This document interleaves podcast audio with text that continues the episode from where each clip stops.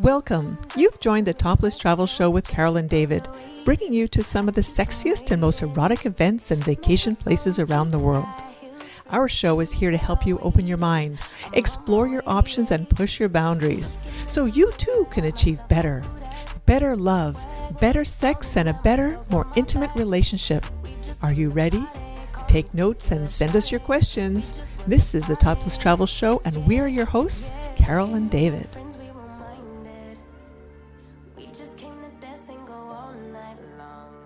Hi, everyone. Welcome to the Topless Travel Show, which brings the travel culture to sexy, open minded couples so you can explore the possibilities, and I mean all types of possibilities while on vacation.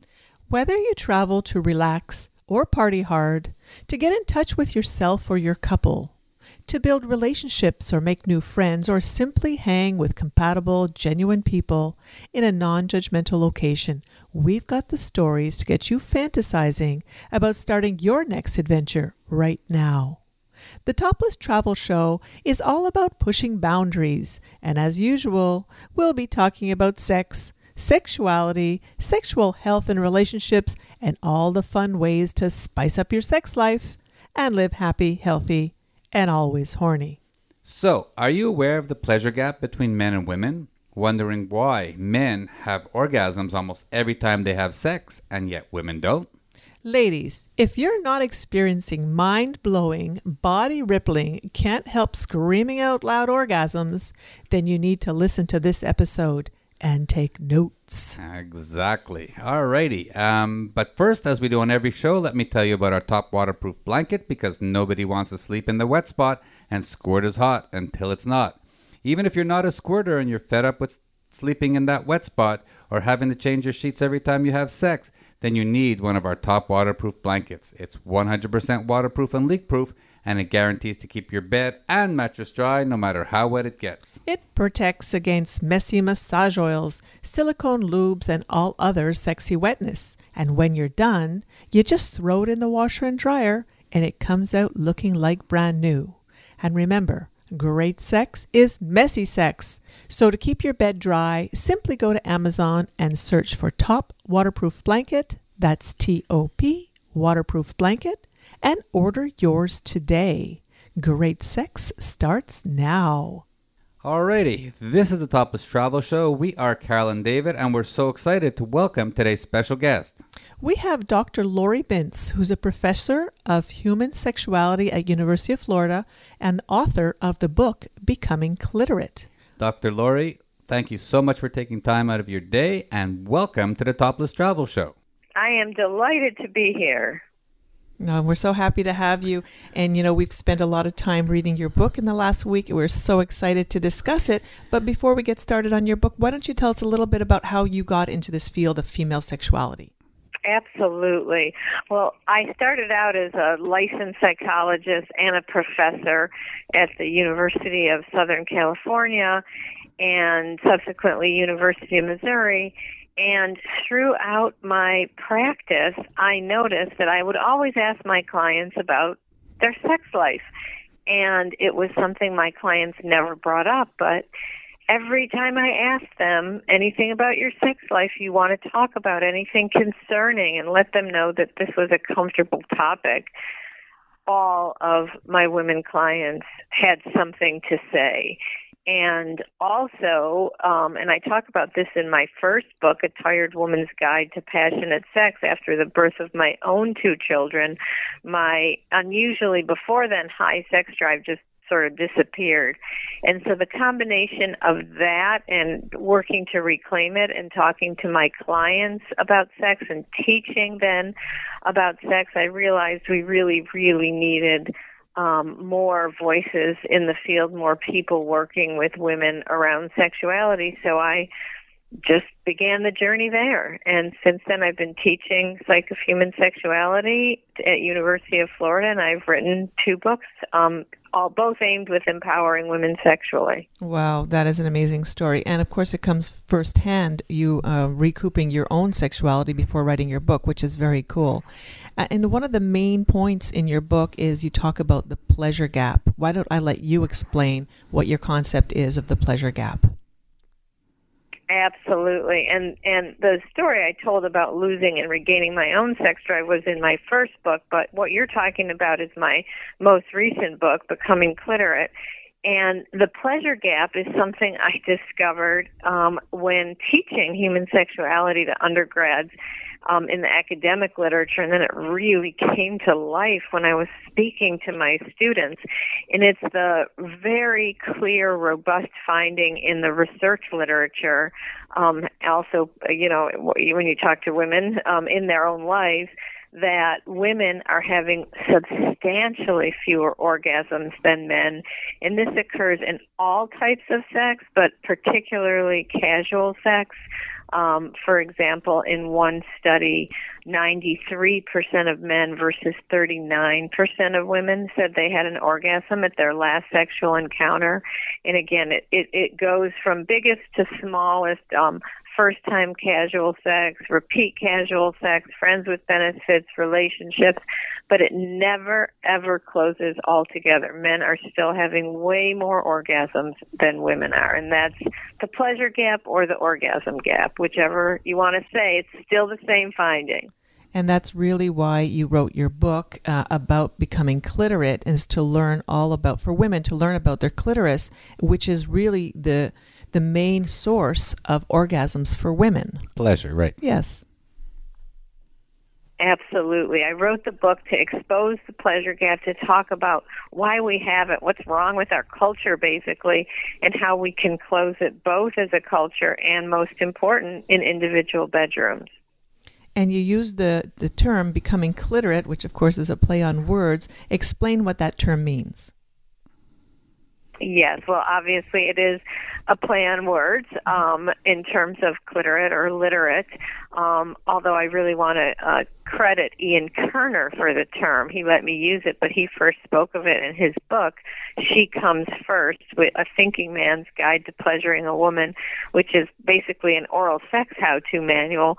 But basically, it means learning all about what pleasures a woman um, and for most women, um, that includes the clitoris, like 98%. Um, and so it's about becoming well versed in the clitoris and talking about it and pleasuring it and understanding it and using it to enhance sexuality for women and their partners. Now, I can remember within a few years, like I can count the number of years on my hand when I first learned the real size and shape and purpose of the clitoris. And I still am in shock that that was the first time in my life at 52 years old when I learned about it, that that was the first time I learned about what the, the clitoris really is all about. And I can't believe that that was like held back in, in educational institutes for that long. Absolutely. I mean, we never even mention the term in our sex ed uh, classes. It's like we act as if the clitoris doesn't exist. There's more nicknames for the word penis than almost any other in the human dictionary. Very few for clitoris. People are uncomfortable saying the term, and most people don't even really know, like you, till what it is, where it is, that it's a huge internal and external organ and how it works. And Laurie, do you think that the issue here is related to people not being able to communicate what they want sexually and just take it for granted that sex is about putting a cock into a pussy and fucking and him coming and if she does great and we know that 20% of women um, don't come uh, I mean, 20% of women only come through um, intercourse, and 80% have to come with a clitoral, clitoral stimulation. But most guys, do they really care? They just want to get off. Isn't that what society tells them? Well, I I actually I, I I agree with some points and I disagree with others. That I think that um, the pleasure gap is due to societal fear and misunderstanding um, about women's pleasure, but I also think it really runs deeper. It's an overvaluing of male sexual pleasure, and I'm not blaming men. I actually believe they have been just also harmed by this. But if you think about it, all of the images, not all, but most, that we see in mainstream movies and in porn, and I'm not anti porn at all, but we see the man put his penis in the woman's vagina without hardly any warm up, and she's having an instant orgasm. course, um, yeah. We use the word sex. Yeah, I mean, it's just eh, in in real life that would hurt. You Mhm, know, um, it wouldn't cause pleasure. We use the word sex and intercourse as if they're one and the same. We label everything that comes before foreplay. You know, we have these this sort of ingrained script foreplay just to get her ready for intercourse. Intercourse, male comes, female fake orgasm, often sex over. And I think the problem is that we don't have education to tell people differently. And so many women walk around thinking they're broken and don't say anything. And many men like are they're working so hard to last long and thrust hard to give a woman a mind-blowing orga- orga- orgasm and they're not having as much fun. And this whole cultural lie harms both women and men when they have sex together. Because the truth is, and I'll let you end that sentence. The reality is the that women. is- Yeah, go ahead. the reality is that women need clitoral stimulation to have an orgasm, either alone or coupled with penetration. As you said, only about 18 to 20 percent of women say they can orgasm from intercourse alone. And in research I've conducted myself, if you ask the question differently, you simply say, What's your most reliable route to orgasm? Only 4 percent say penetration alone. And further proof, this is something I just love to point out. When women masturbate, when they pleasure themselves, 99% stimulate their external clitor, their their vulva, their clitoris, their external organs, sometimes alone, sometimes coupled with penetration. Women know how to get themselves off when they're alone, yet when they're with male partners, they think they should get off a different way. And um, so that's the bottom line. Yeah, exactly. And some people don't even know that there are different ways to to orgasm. So they they try one that's the only way that works for them, and they stick with it, and which which is fine. But it might not play out during coupled sex, and that might not work when you're with a partner that doesn't quite know your tricks that you've learned yourself. Well, you need to tell them, right? Yeah, but not everybody wants to talk about sex. That's one of the main issues here as well. Exactly, which is why in both of my books I have an entire chapter on how to communicate sexually. Because you can't, I mean, and even research is so interesting. If you teach women about their clitoris, they start to have orgasms during masturbation, but not with a partner. I mean, to, you have to bridge the gap and tell your partner, show your partner, take matters into your own hands in front of your partner, and show them what you need. So, when you talk about that number one lie that women are told about getting laid, what exactly is that? The I talk about the number one lie women are getting laid. talk about about getting laid is that they should orgasm from intercourse. And I they mean, don't. it's all around us. Once you, yeah, go ahead. and they don't know that that's not really true. No, I have talked to so many women, especially young women who are starting their sexual journeys, but even many older women who just simply see the images, hear the word sex and intercourse and foreplay. It's all around us, and um, they feel broken. Even magazine articles. This just really gets me. You see these magazine articles for the best sex positions for her orgasm, and they're all on intercourse positions, and none of them sometimes don't even mention the clitoris at all. Once you see this lie, it is so all around you, and you cannot. You, you'll see it oh everywhere. So you're giving everybody the aha moment when they realize, wow, I'm not really broken. I'm not really expected to have an orgasm during sex because my body is not built that way. Exactly. Absolutely. And in fact, for many women, it's really a biological impossibility, and there's all kinds of you know details I can get in on that. Um, tell you about one really interesting fact that I discovered when writing my book is that there the farther the distance from the clitoral glans and your vaginal opening, the less likely you are to have an orgasm during intercourse.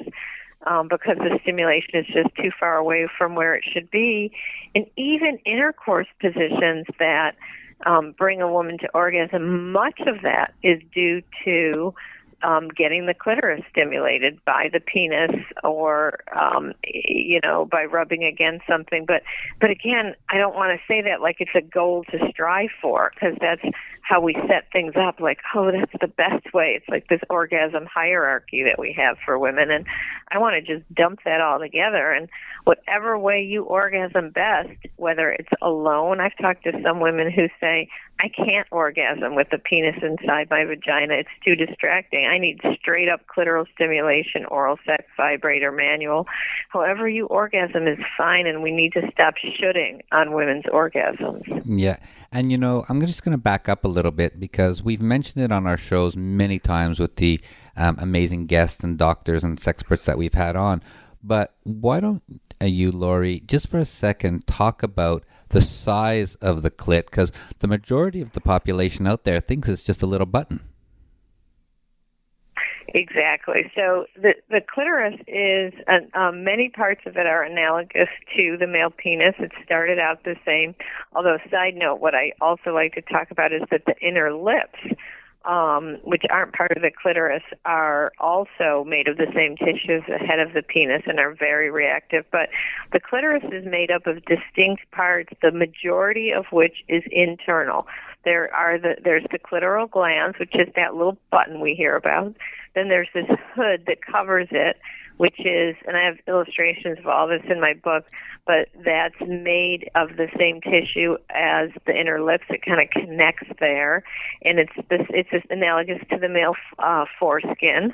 Um, and then there's um, the the the um, clitoral bulbs, which surround the vagina. There's the clitoral legs and shaft. You can actually feel the shaft through your mons pubis, which is sort of that mound of fatty tissue above um, your vulva, which is the external genitals. But the really interesting thing is the entire clitoris is made of erectile tissue. Gets up to 500 times bigger when aroused. And what size would it Just be? Just like the male penis. And what size would that be when it's fully aroused? Well, I don't. Everybody's is different. It's just it's sort of like a penis. It starts one size and gets bigger and bigger and bigger. But it's it's it's a very complex external and internal organ. Um, and in fact, some people say we should stop calling like women's organs organs different parts, vagina, vulva, clitoris. We should call the whole thing a clitoris because it's everywhere. It's pretty much everywhere, um, um, internal and external in women's genitals. Now, but, but just to give somebody an idea, this whole organ is not one inch long when it's fully erect. It's much bigger than that. Absolutely. Oh, absolutely. Yes. And it yes, could, could be as big as four or five inches, possibly. Or six. Or yes. six. Okay. Absolutely. Right. And it gets, yes. Wow. Now, one of the things we've learned, and I guess we're lucky because being swingers, we get to go to beautiful places like hedonism or the cruises where um, there are sex educators that do workshops or play shops where people actually can get naked and the educators they don't touch the people, but they get the couples together and say, do this and try this and touch that. And one of the, the things we learned uh, probably five or six years ago in one of the play shops was how much time a man or another woman needs to take um, on the person that you want to pleasure to get the clitoris and the whole area aroused and get the blood down there.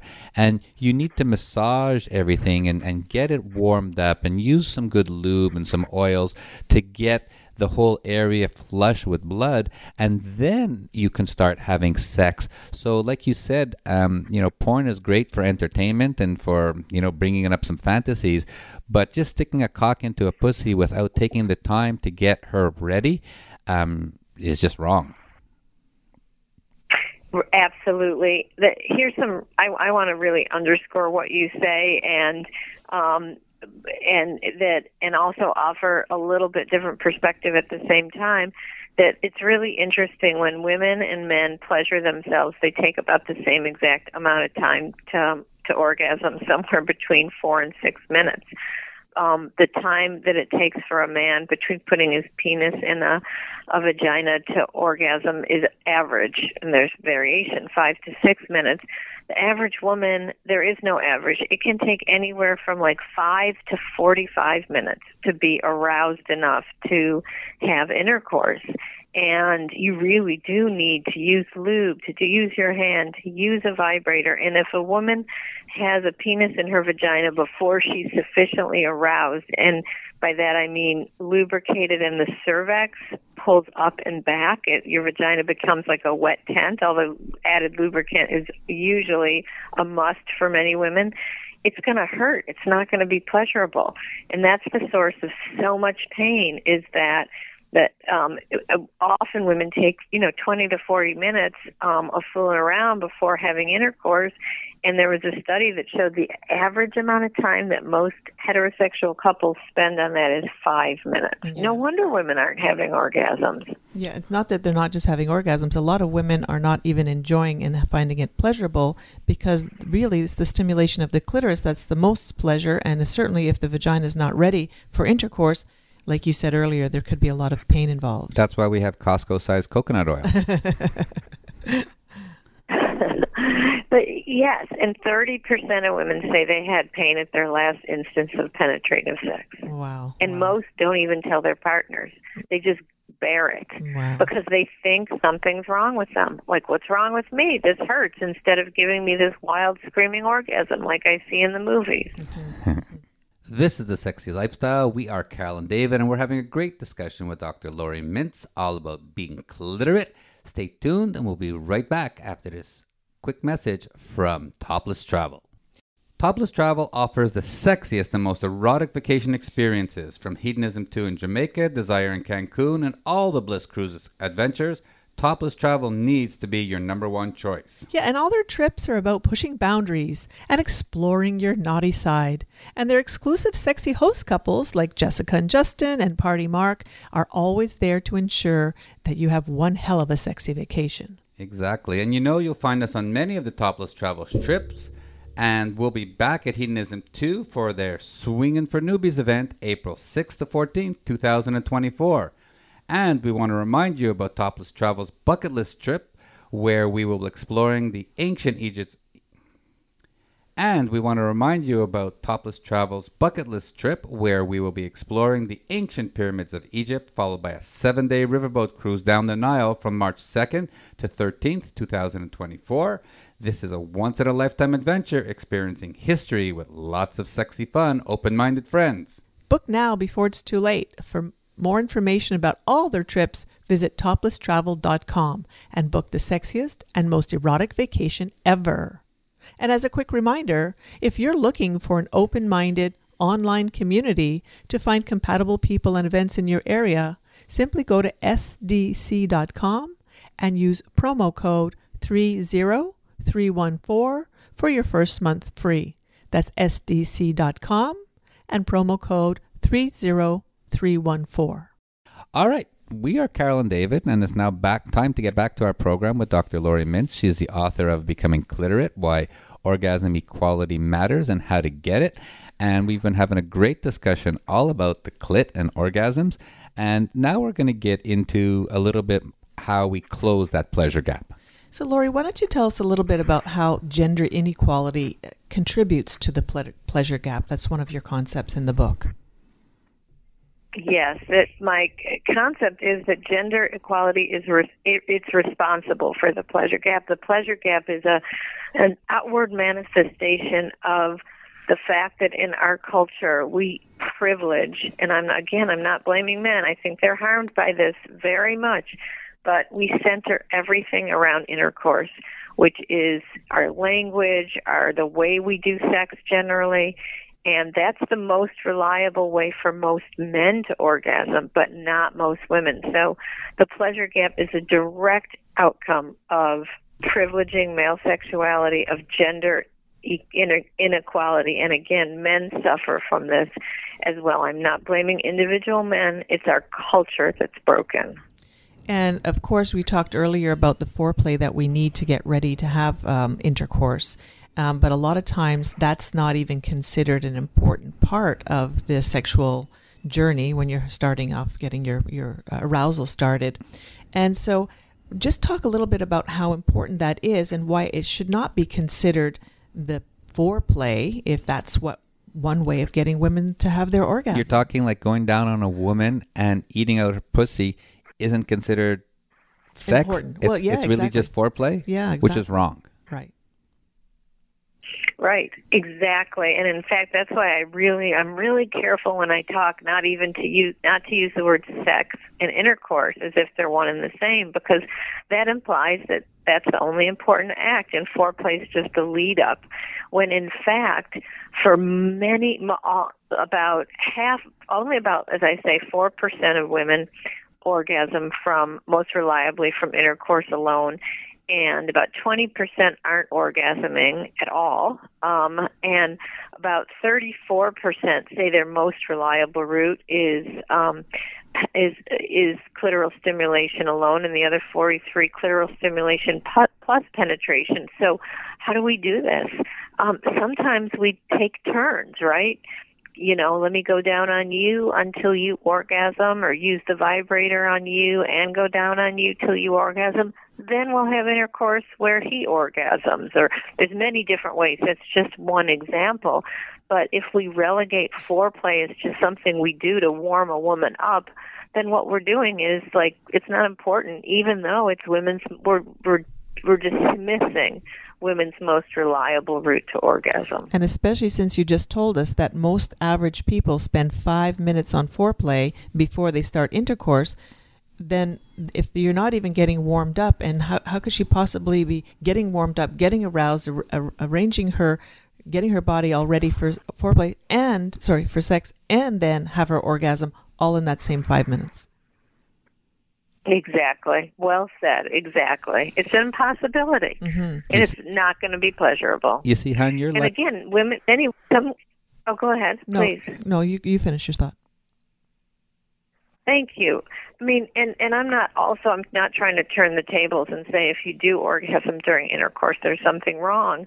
Um, you know, like we said, about 20% of women do, but it's it's it's it's during intercourse after being really aroused and usually the clitoris is also getting stimulated but we really just need to get rid of this idea that that's the most important best ideal way to orgasm and start considering oral sex, vibrators, the whole thing is sex, and it's all equally important.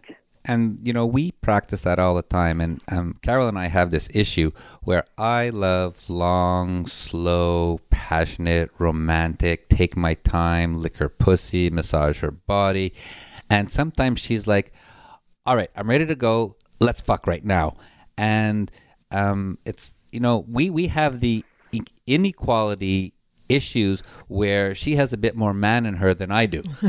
Well, one of the things is I do actually like penetration, and the, especially the way that David, um, I guess, does me hard, if you want to call it that, because he really pounds my clitoris, and I like that. That starts me getting my clitoris all uh, hot and horny and ready to go. But you also like when I put three and four fingers inside and lick your clit at the same time. Exactly. So I know what I like. So when I'm ready, um, when I know when I'm ready for him to penetrate me and start pounding me hard, I know that that's what I want. And then then he pulls out and then he goes down on me.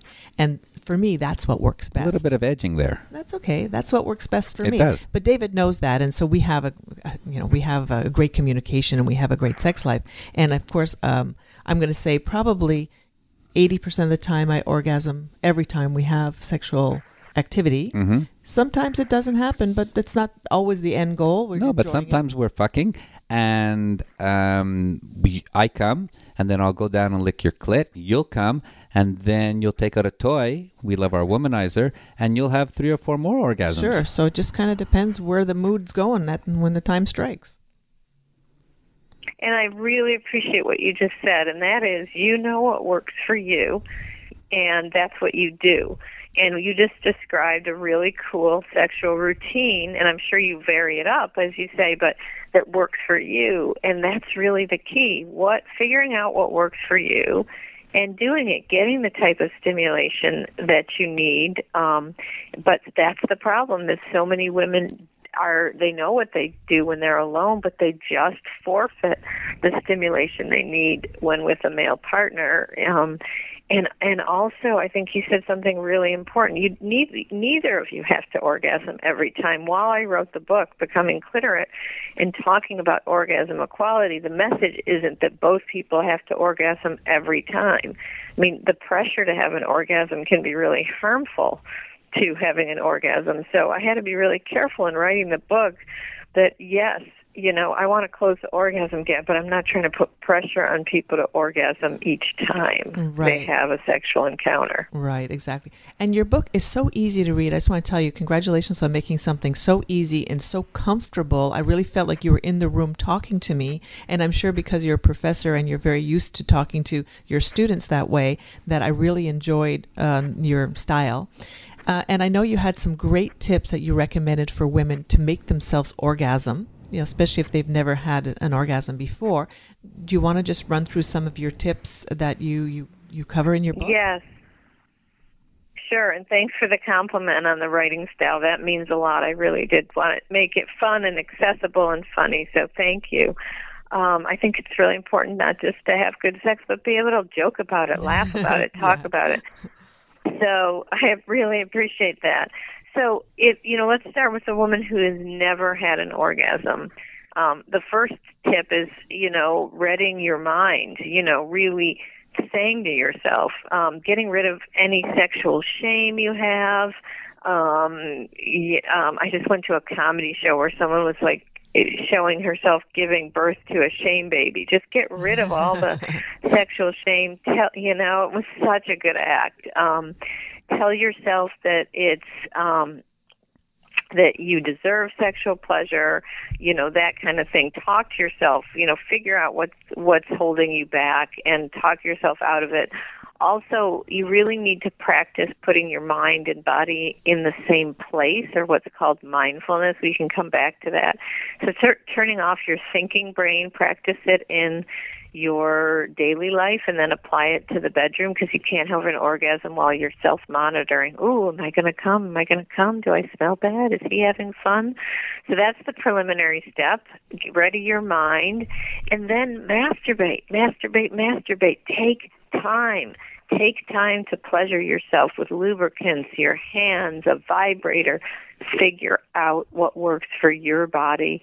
And sometimes it takes quite a while to figure it out, but you know, just enjoy it. Some people like to relax first, a glass of wine, a bubble bath. Other people want to key themselves up, watch, go for a run, go to a yoga class, you know, uh, watch a movie, watch erotica, but fig- bring yourself to orgasm. Then the next step is to tell and show your partner this is what I need. You can do it with a conversation. You can do it with him watching you pleasure yourself. You can take his hand or and show him however that works and then together change your sexual routine. Stop the foreplay just for a little intercourse, male ejaculation, sex over. Create a routine that works for you, whether it's a turn taking model or you touch your own clit during intercourse or you use a couple vibrator where you know you can uh there's these cock rings with these attached clitoral vibrators but you know change the script so those are that's in a nutshell um, the kind of tips that I give women um, on their journey to orgasm alone and with partners. And Laurie, just before we get into this mindfulness and brain traffic, I want you just to take a few minutes and talk to those people out there who believe they need to fake an orgasm? Uh, yes, thank you for giving me that opportunity. Here's my favorite quote about it, and it's from Lonnie Barbach's book, For Yourself. By faking orgasm, you are teaching your partner to do exactly what doesn't work for you. I I mean I just can't say that enough. I, I gave a workshop once where a woman said she'd been faking for 30 years um, and we, you know, we talked about, well, how are you going to stop that? And I can certainly talk about that um, for listeners as well. But the bottom line is most women fake for one of two, a couple reasons. One, they feel abnormal, You're, and that's why they fake during intercourse. I hope we've already convinced people they're not. two, they want to make their partner feel good, help his ego, which again, they're helping his ego because he thinks he should be giving an orgasm through the pounding. Um, or they want sex to end, and they probably want it to end because it's uncomfortable because they haven't been aroused enough. So, um, you fake. If you're faking, you're going to be stuck doing something that doesn't work for you. Stop faking. It's hard. It's hard because the whole culture is kind of pushing you that way. But once you stop faking, you can actually get what you need and have fantastic orgasms. Well, I think that was a very good explanation why people fake. I can tell you from personal experience in my very first marriage, which lasted 16 years of faking orgasms. I, I, honestly could probably tell you I had real orgasms maybe five times in those 16 years, and I'm sure that was just a fluke. It just happened. Uh, so, yes, all those reasons that you stated were reasons that I was faking orgasms for so many years. When I met David, my very first pledge was I am never going to fake an orgasm again. I'm going to make sure that I learn how to orgasm and teach David right from day one. We were, we made a pledge of honesty and openness as we got together. And um, I had a hard time at first trying to figure out f- transitioning from my masturbation orgasm to teaching David how to do it. Um, but I did figure it out. And in fact, I have put my head right in that space and uh, showed David or told him, I'm not really sure, was it verbal or I took his hand Yeah. or I told him what oh that feels good. Oh yeah, oh yeah, that feels good. Okay, there we are. That's the way it is. And I use those kind of words without him feeling bad that he didn't know. Of No, course, I there's no learning. there's no way for him to know. And from that day forward, I've never ever ever ever faked an orgasm again and that's and- 15 years and later. you became a squirter, Oh, and you're yeah. a huge squirter now too. No, exactly. So a whole lot of sexual pleasure came into my life when I met David. And one of the things, Laurie, that we Good for you. I'm Yes, please. Go ahead, good Laurie. for you, really. Thank you. No, I just think like that is such an inspirational story that, you know, uh, for the people who are listening who have been faking for a long time, that you don't need to do that. And honesty and show and tell and communication is where it's at. So I'm just really inspired by your story, and I think it's great. It is. And one of the things that we talk about all the time being swingers is swinging is all about sex. Okay, nobody's falling in love. Nobody's looking to find another partner to remarry or, or, or do something um, in the emotional spectrum. Swinging is about sex. And as a guy, you know, the way I go down on Carol or the way I fuck Carol is probably different than the way another woman likes it. So when we're in a swinging situation and our favorites are foursomes and moresomes, our listeners know that. We talk about it all the time. Um, the first thing I say is, you know, what do you like? You know, do you like my tongue here? Do you like my fingers there? Do you like it hard or soft? And most women who are in the lifestyle, who are swingers, they know exactly what they want, can communicate it, and they have a great experience. It's the same when a girl or a woman is giving a blowjob or sucking a cock. The guy needs to tell her what's good, faster, slower, harder, and it's about having good sexual pleasure.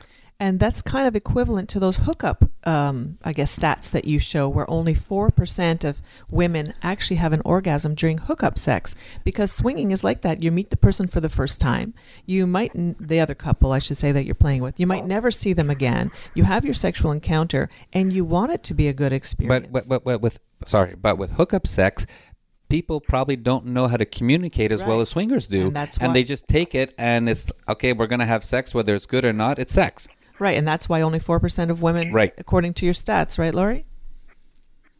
Yes, exactly. I mean, it's very it's this it's similar and it's different. It's exactly what you're saying. You're talking about um, having hookup sex with someone who knows her body, who is willing to communicate. A lot of young people are having hookup sex. They don't want to talk about it. They can't communicate, or these young women still think that they should buy. They should be orgasming from intercourse, and so that's the problem. That that's why there's such dire uh, amount few female orgasms during hookup sex. Well, I hope everybody out there wants to buy this book, Becoming Cliterate, and pass it around to every young woman that you know, or every every woman you know, and make sure she's fully literate and cliterate about her clitoris. so it's very important that we all learn this. Uh, I, and you know, you did touch on being mindful and getting into your body, going from your brain and down into your body. But talk to people about why that's so important during sex. Oh, absolutely. I and as I say in the book, mindfulness is sex's best friend. Mindfulness and communication, but mindfulness like I mean, we all have experienced this, right? You're talking to a friend and all of a sudden you realize her mouth is moving and you have not heard a word she said because you're thinking about something else.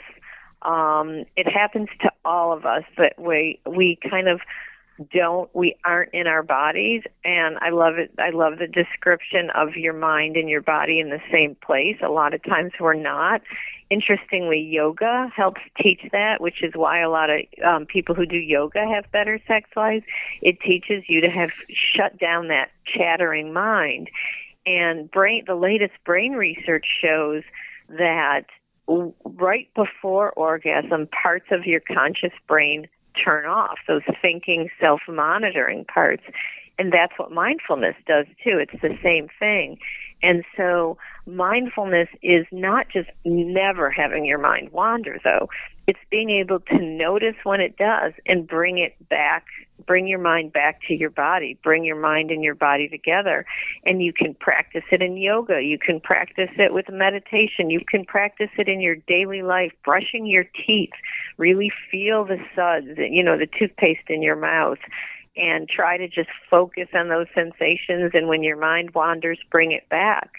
And that is related to sexual satisfaction you can see how it works right? Your ha- yeah. your partner's going down on you and you're thinking you're enjoying it one moment and then you're thinking "Ooh, i wonder if i smell you know? And then most people spin out from there and don't bring don't focus back to the sensations. So that I mean research is really clear. Mindfulness enhances sexual pleasure. It also enhances decreases depression, anxiety. I mean it's a really great tool and it's pretty easy to find ways to learn it in your daily life. You don't have to meditate 45 minutes a day to do it. You can practice it in in your life in general and then bring it into the bedroom. So so Laurie, you know, we've spoken about balance in life probably a gazillion times on our show and uh, in theory what you're saying is great and I'm sure our listeners out there are going, "Wow, I love this."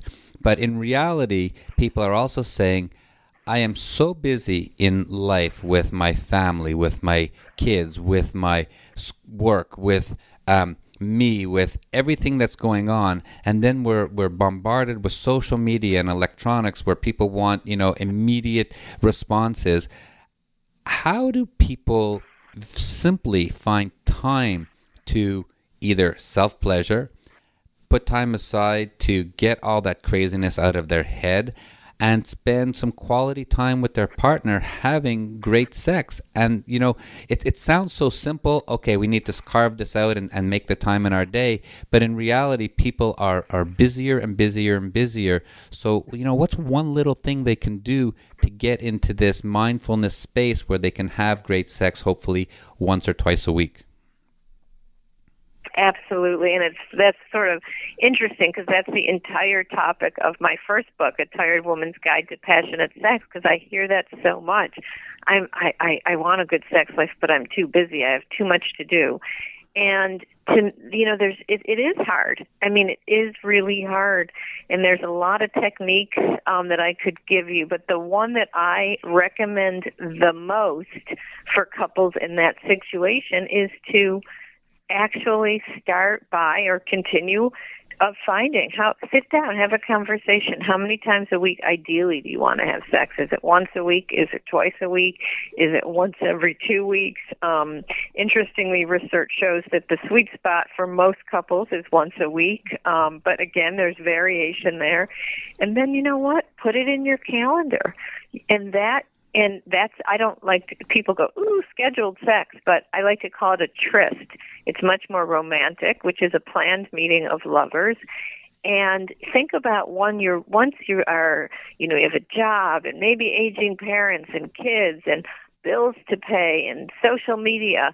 I mean, do you go to the gym? Do you meet up with a friend for lunch without um planning it? No. So carve out the time. And what happens then is it takes that tension away of, are we going to do it now? She wants to, I don't, vice versa.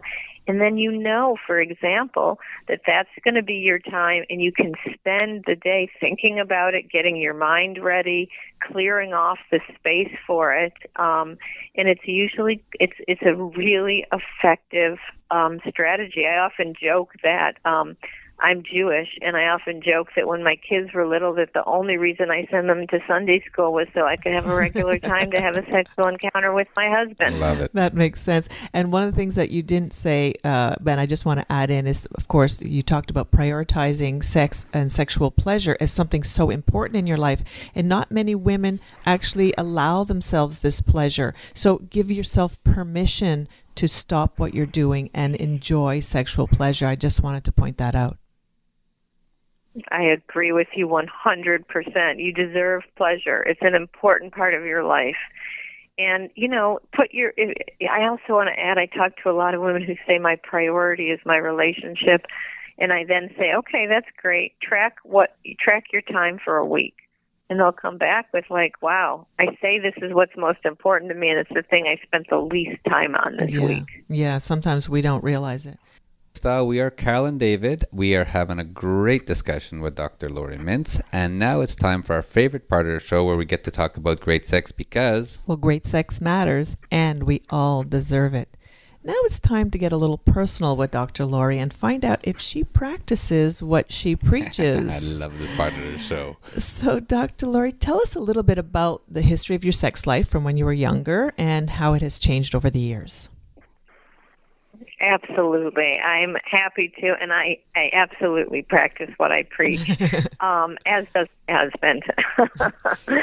um, let me say that I've been married for 34 years. Um, Congratulations. And Thank you. Unlike you all, um, and this is, um, I really endorse people doing whatever works for them. I'm not a swinger. I'm my husband and I have been monogamous all those years, which means that we had to find other ways to spice things up with just the two of us. But let me let me back up a bit and say, in the early stages, like most couples, we really could not keep our hands off of each other. I mean, it was just an amazing sexual connection and then you know we got older. We had two kids. Um she's fine now but one of them had a chronic illness. One had a sleep disorder. Um we both had very stressful jobs and we really uh, my sex drive went like tanked out. Like i just never felt horny um at all. Um but i also knew how important sex was to um, a relationship to physical and emotional health. So I started trying to like read everything I could. I could do that as a psychologist of how to get my sex drive back. And there wasn't really anything then in the literature that really spoke to me but I started putting pieces together and put my own little program together and then would share it with my friends. And that is how I wrote a tired woman's guide to passionate sex which subsequently side note I'm a scientist too. So we've done some studies of the book and yes people who read it do start having better sex start having more desire. But what I discovered from that is that it's actually normative for women who are tired, stressed out in long term relationships without the excitement of a new partner or swinging to lose their horniness. And so, what do you got to do to get it back? You know, spice things up, try new toys, try vibrators, watch erotica, and carve out time, have a tryst. So, as we were raising our kids, I already told you Sunday school, all that. Um, we did that and um then you know our kids are old adults they're you know they're older now they're both out of the house they both have their own partners um they're in their late 20s early 30s and then we had this empty nester period where we could kind of be back to being youthful again. But in terms of um my second book becoming Cliterate i will say yes my husband is very aware of the clitoris. He's one of the most cliterate men I've ever met. Our whole group of friends is like that. When we go out, we are often talking about our favorite vibrators and joking about them and that kind of thing. And so our sexual routine definitely gives equal importance to my orgasm through clitoral stimulation as to his through penetration. Wow, that sounds great. Can we, could we come out for dinner with you and your friends? We'll have a great discussion. sounds like a fun time, that's Yeah. for sure. So tell us a little bit about the type of stimulation that you need for you to have your orgasm. And is it different from when you were younger? Okay. Um, I think it is different than I'm, from when I was younger. I've been through menopause. I, I think it's the same type of stimulation. I just need it much more intensely. Um, and also when I was younger, I, you know, hands were the thing that got me off. I mean, unlike, I'm pretty unusual. I'm not a big fan of oral sex, but I love manual stimulation and I love vibrator stimulation. And, um, so, you know, we, we focus on that. Um, sometimes with him doing that for me, sometimes I'll take matters into my own hands and use the vibrator on myself while we're having intercourse or after. Um, usually, it's to be honest, it's before, during, and after. That's so I'll often have an oh, yeah orgasm before intercourse and um, another one after. Well, as women, we can have lots and lots of But orgasms. Three That's or for sure. four. Yeah, my Carol's like that too, especially when we're fucking doggy style. You like putting the little vibrator on your Yeah. clit and you get the um, penetrative sensation and the pounding from behind. Your biggest problem is like holding yourself up with one hand. it's all good. we make it work. Don't worry. We, know how to do we it. do. it's all but, good. but for me, I, I one of I'm a very visual person when we have sex, and I love when you're on your back and your your legs are open and my cock is in your pussy. And then you take your fingers or a vibrator and you play with your clit while I'm fucking you, Mm-hmm. For sure. and it gets me even more turned on and stimulated. yeah, absolutely. And and of course, it keeps me lubricated. At, yes, we l- use lube, but when you have your own natural lubrication and the lube together, it's even better. Absolutely, absolutely. And when you were doing the research for your book, was there a special favorite piece of knowledge that you learned about? I love learning new things, and I always want to hear about what other people learn. After so many years of teaching, did you learn some new things when you were researching for your book? Oh, absolutely. I found out, I mean, I have like so many new things that just blew my mind when I was um when I was researching my book, both techniques and sort of scientific studies and also even new information on women's genital anatomy. I I learned I mean, I think I learned so much from writing the book myself. And so while I was reading the book on the beach last week, I was relating some of the information to David, and um, I was telling him about the clitoris and some of the things that you put in your book. I was learning about the clitoris as well. But then David had the question, like, do other animals have clitorises? And I said, boy, I don't know. It didn't quite come up. And then you talked about a study on a rabbit cli- clitoris. And I said, yep, rabbits have clitorises. I learned something new. Yay. Yes, and there's something that's come out since I've published my book. Oh, If I would have, the study didn't come out while I was writing it, that I'd love to share with you because it answers that question. And it's just so fascinating. Um, and that is that some animals have clitorises inside their vagina. Oh. Um, and that they orgasm through penetration, and that's what triggers ovulation. And so, all these debates about um, the evolutionary function of female orgasm and the clitoris, there's some scientists that are saying, aha, the clitoris used to be inside the vagina, and just like some of these other mammals, when we had intercourse, we would orgasm and the orgasm would stimulate ovulation. But then when we started living in groups and screwing around a lot, Yeah. it was no longer functional to ovulate that way. So the clitoris migrated outside the vagina so as not to mix the signals up, and our ovulation started being cyclical. Um, so yes, um, and um, the dolphins are the lucky ones. Um, that some say, although I don't like it that statement because it again says there's a right way. But dolphins are an animal that have, from my understanding, and this is all very new. So um, clitoris is inside their vagina, Wow. and even our clitoris. It, it, it, you know, the bulbs surround the vagina, et cetera, et cetera. But I'm talking about the glans being inside the, the And even vagina. even when you talk about those women who do have orgasms during penetration, the fact is the penis is stimulating the glans of the and the bulbs and the legs of the uh, the clitoris during or uh, intercourse. Is that correct?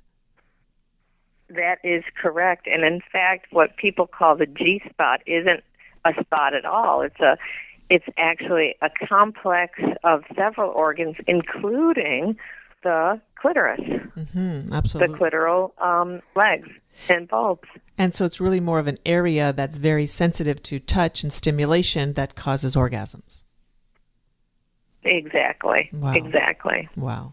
So I guess But I also encourage women don't you don't need to go finding. Some people say the whole G spot has set us back to a Freudian error where like women are looking for this magic spot inside their vagina. I mean, for some women who like it, some women don't, and that's really my message is that however you get off is the right way to get off, and for most of us, it's some type of clitoral stimulation. And it's the same thing when it comes to squirting. All women should be able to squirt, but you know, it starts in your head. You need the right pressure, you need the right stimulation, and it's not that you have to, you don't have to. It's it just is if it is and if you like it great if not it's not you're not broken if you don't squirt these Right. days it's in, it's in the news and a lot of women especially swingers say oh i don't squirt oh like it's a bad thing but really it's not everybody has Exactly. to know hmm And and there's even some I want to even take this a step further. There's even some research that women who are not natural squirters and try to make themselves can harm their pelvic floor Sure. Yeah. muscles. Sure. yeah It's really accept accept what your body is and does, and some women squirt, some don't. Um, there's some evidence that most women squirt, but some do it backwards, okay um, retrograde into Ah, yes. their into their um, bladder versus out right because the squirting comes from your urethra, not your vagina. yeah So I really like that message. Don't it's don't try to do something that doesn't work for your body. Figure out what your body does and let it do it. Absolutely now i guess it comes we're down to the last part of our really show we're done already. I know. Oh, where my we're going to ask you for some final advice We'll have to have we- Laurie back on our show. For sure, we will. We're just going to ask you for some final advice that you can leave with our listeners. Um, and here it would be if you could offer men one tip for giving their partners the best night of sex of their lives, what would it be?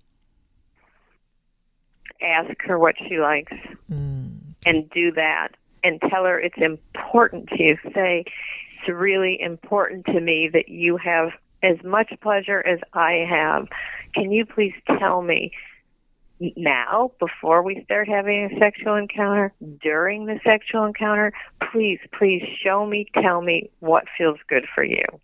wow. That is amazing. That is absolutely great advice. What a great way to end an amazing show, Dr. Laurie Mintz. Thank you so much for being here. Um, your um, knowledge, intelligence, books, everything is going to be absolutely uh, mind blowing for all our listeners. And we reserve the right to have you back and talk about your first book.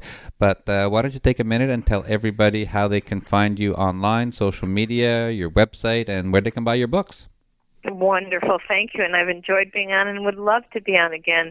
You can find me at www.drlaurie so D R L A U R I E M I N T Z dot com. And that has links to all my social media. I'm on Instagram, Facebook, Twitter, and Pinterest, all under the same name. Dr. Laurie Mintz, and you can find both of my books on Amazon, Barnes and Noble, Indie Bookstore. Um, my latest book is in paperback, Kindle, and audiobook. So wherever books are sold, you can find me. Well, that's awesome. And of course, if you missed any of that information, you can just go to our website, thesexylifestyle.com, where every one of our guests has their own guest page with all their information. You can even contact them from there if you have any questions about their work. Exactly. And as we did today, we're learning more and more every week from all our expert guests. We hope you do too. You know, if you have any questions at all, you can always send us an email at ask at carolandavid.com. Alrighty. Wow, that was another great show with another great guest, Dr. Laurie Mintz. Thank you so much for being here. And a special thanks to all our listeners for being here week in and week out. So join us again next time for another hour of the sexy lifestyle, talking about sex, sexuality, sexual health and pleasure, and all the fun ways to spice up your sex life.